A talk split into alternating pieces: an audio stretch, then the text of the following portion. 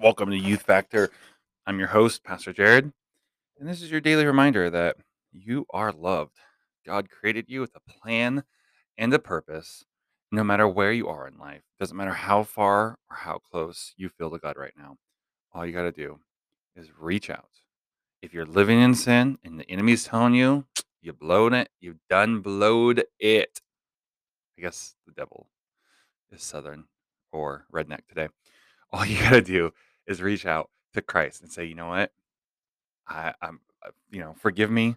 Thank you for, for the forgiveness of my sins and restore me and help me to continue to walk in righteousness. If you've just grown apathetic, if it's nothing that you've necessarily done as a sin of commission, meaning you did something, maybe it's a sin of omission, you've just not been showing up to your daily times with Christ. And now you feel distant, much like you would if you were dating someone and you just stopped calling them and stopped seeing them for a week or two. All you got to do is say, God, I'm sorry. I know you didn't stop showing up. It was me, but here I am. I'm back. Can we pick up where we left off and continue this relationship? God loves you. Let's go. August 17th. One of the most basic sins in relationships is inattention. We make greater commitments to our gardens than to the people we say we love. It really is true that the number one reason that relationships of all kinds go bad is neglect.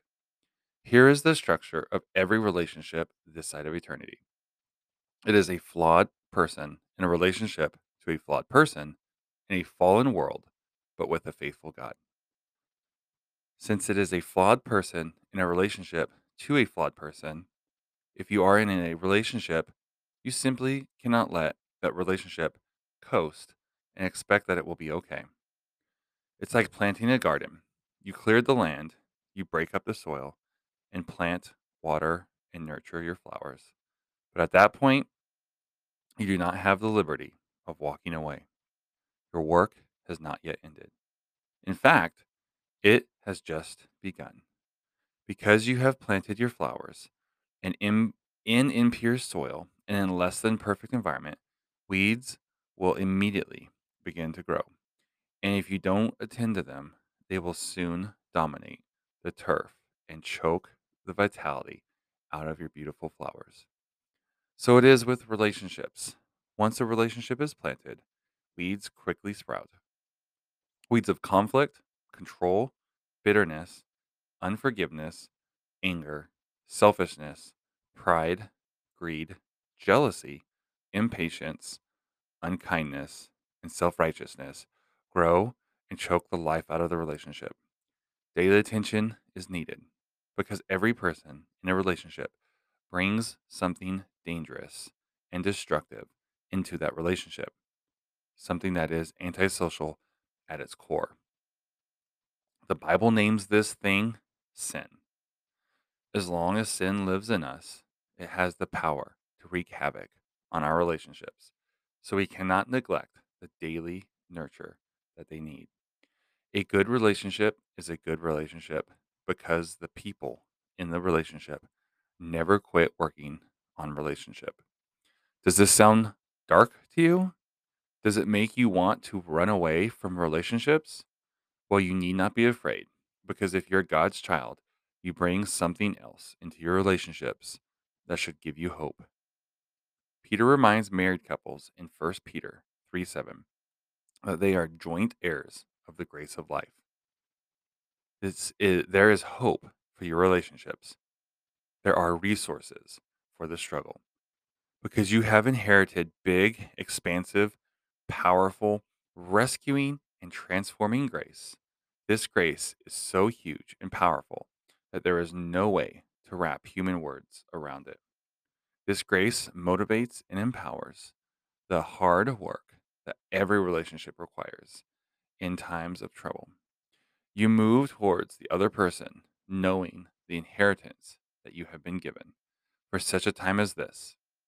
Day after day, knowing the grace you have been given, you rid your relationships of the weeds of selfishness and sin so that flowers of peace and love may grow. And in the end, you don't celebrate how good you are at relationships. No, you celebrate the giver of that grace. This grace daily rescues you from your bondage to you and gives you the resources to be a person who truly loves others. For further study and encouragement, Ephesians 5 22, 6 through 9.